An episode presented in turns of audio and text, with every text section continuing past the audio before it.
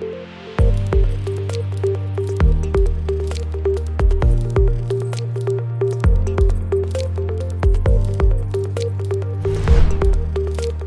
everyone, thanks so much for joining me on the Slice of Healthcare podcast. I'm your host, Jared Taylor.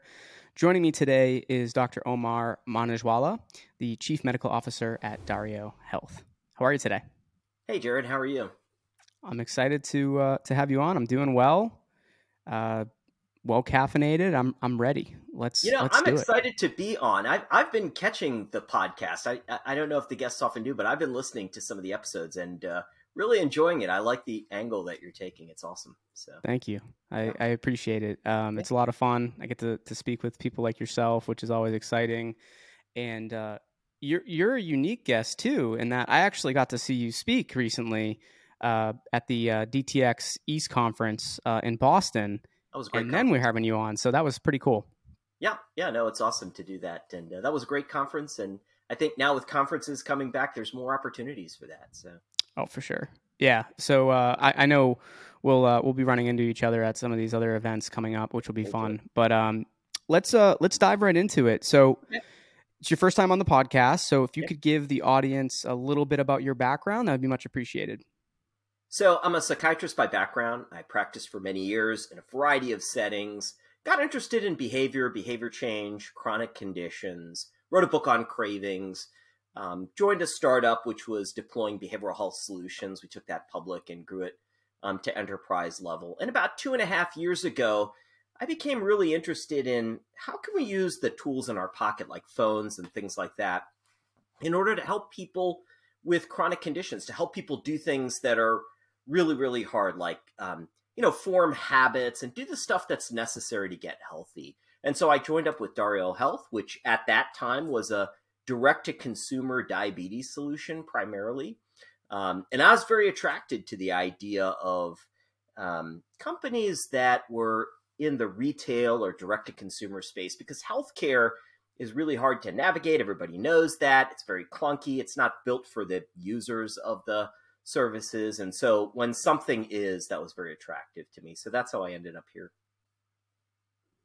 Thank you for that uh, that breakdown. Um, for those, I don't think there's many at this point. But for those that don't know about Dario Health, can you also give us a quick overview of uh, of the company? Sure. Yeah. Dario Health is changing the healthcare experience by putting people at the center of simple, continuous, connected care for health. And so Dario began in the direct to consumer space. We're still in the direct to consumer space, uh, initially deploying diabetes solutions with a connected glucometer and coaching uh, application and technology, and added a variety of conditions along the way high blood pressure, prediabetes, behavioral health, musculoskeletal conditions like chronic pain, and ultimately began deploying these solutions to what we call B2B to C customers, so like employers and health plans.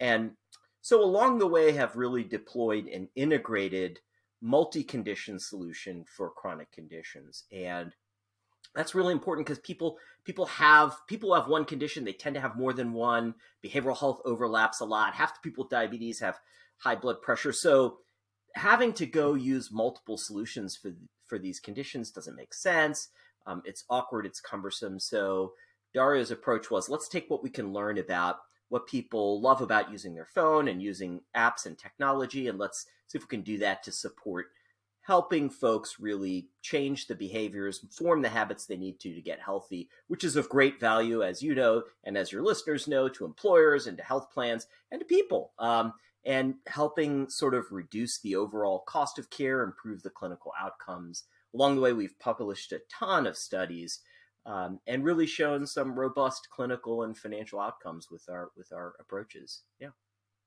Oh, thank you for the for the overview. And you you had a a big partnership that uh, that you helped put together with. Um, as you and I were chatting before, I'm probably going to say Yeah. it the European way, uh, with uh, Sanofi or Sanofi, Right. wh- however you want to say it. Sanofi Um, or Sanofi. Yeah. Yep.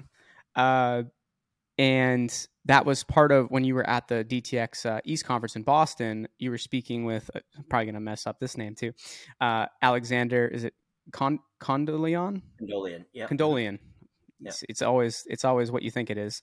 Um, uh, over at uh, Sanofi, and you two yeah. had a great conversation, really diving into.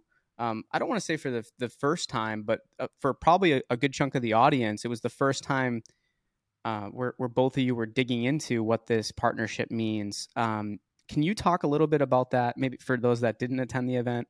Uh, what that partnership looks like and why you were so excited to to put it together. Sure. And you know, that conversation was a lot of fun because we took a different than usual approach, which is a very frank, open dialogue for the benefit of the audience about, you know, um, what's been amazing about the partnership, what are the challenges, what can others learn about these kinds of partnerships. But to answer your question, you know, pharma has tried to play with digital health in various ways and there have been a lot of failures. A lot of, I mean, the graveyards are just littered with um, examples of failed partnerships between digital and pharma. Most of the partnerships were along the lines of, okay, well, apps can be useful. Let's couple it with a pill and and push it through. Um, or you know, let's get you know a, a, a, digital therapeutic that can be prescribed and treated like a pill uh, in that way. And so that's been the primary approach. Um, I don't think there's anything wrong with that. I just think that's the least interesting and narrowest case of what pharma and digital therapeutics can do together. So we haven't really we haven't uh, opened the aperture wide enough to see what's really possible. Think about what's great about pharma. Incredible research capability, commercialization capabilities. I mean, really innovative approaches and a structure designed to you know, figure things out and deploy at scale the latest innovations. Then you think about digital health, which tends to be very small, um, agile, uh, can move very, very quickly. Um, and so you put these things together, there are some broader opportunities behind let's treat apps like a pill. And so that's the approach that um, Sanofi and Dario came together on. Sanofi evaluated a, a massive number of, they, they basically surveyed the entire digital therapeutics ecosystem um, with the question of who can who can help us accelerate the most in terms of entering this area and create novel partnership opportunities. And their choice was was Dario. Similarly, we looked at a number of uh, pharmaceutical companies, and we were interested in um, who can look beyond this simple, you know, commercialize an app as as as similar to a pill or run it through a pharmacy um, or pair an app with with a medication. Which again, those are good things to do, but it could be so much more than that. And we saw that Sanofi clearly was looking bigger, looking at life between the moments of uh, provider visits, looking at day to day life of folks and how can that be influenced and, and supported.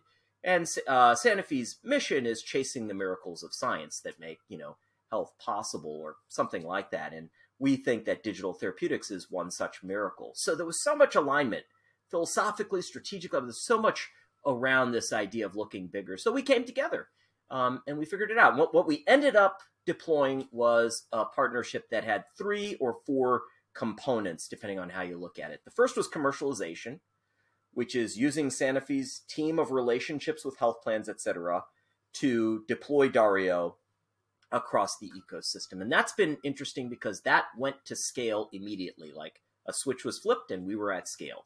There was no scaling up. Um, and we're out there right now um, being presented to a large number of, of plans and others in the space.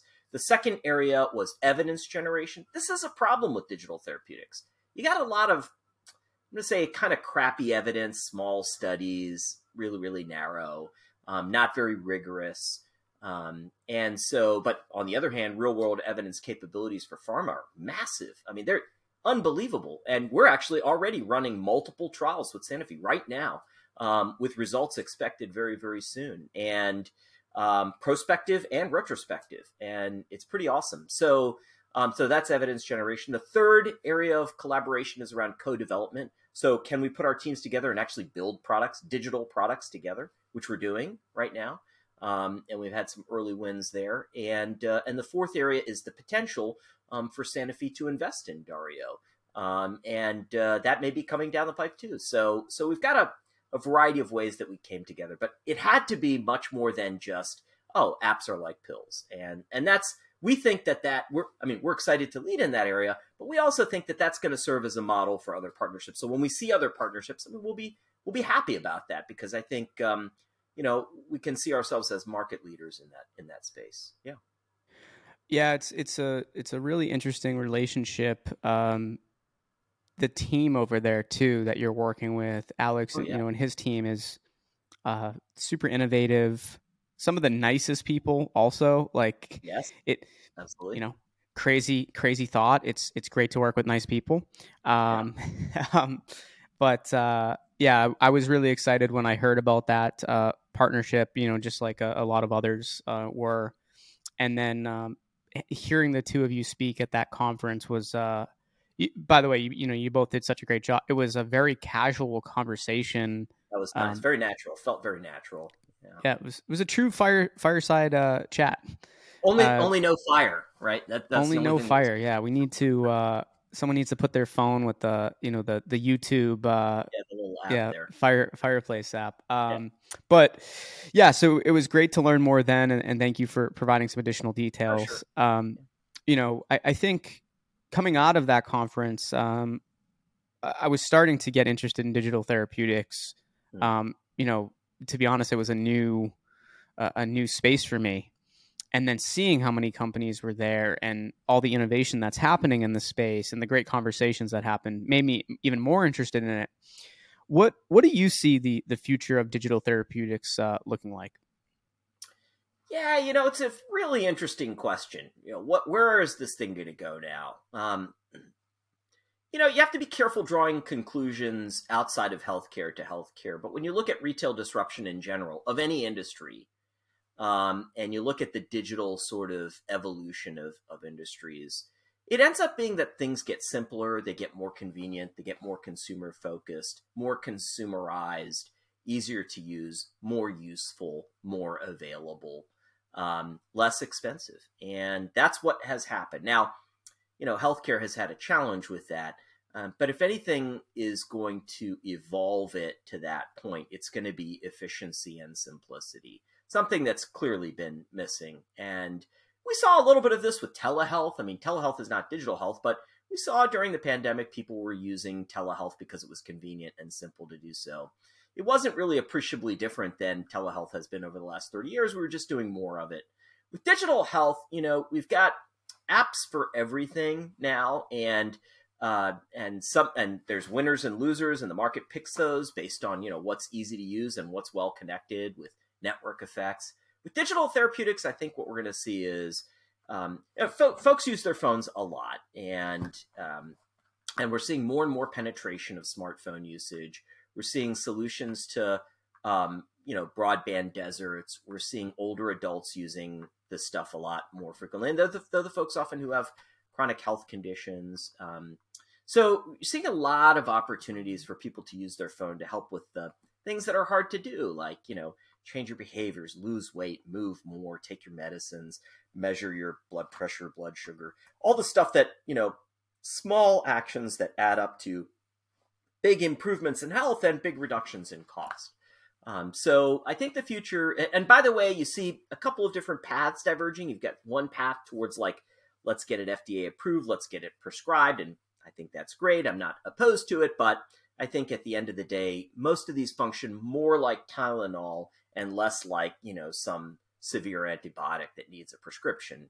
And and so really it's about making access easier not putting barriers in. So that's the approach that Dario took. So i really think the future involves integration consolidation um, it involves simplicity a consumerized approach multiple conditions in one place um, and uh, and and really approaches that uh, uh, a lot of evidence is going to be required because people don't trust it necessarily. You know, um, historically, there's been some problems with okay, does my HbA1c, that's a measure in diabetes, really come down? Does my blood pressure come down? Does my uh, mood, will my chronic pain actually get better? All these things need to be very rigorously studied in, in trials with real world evidence.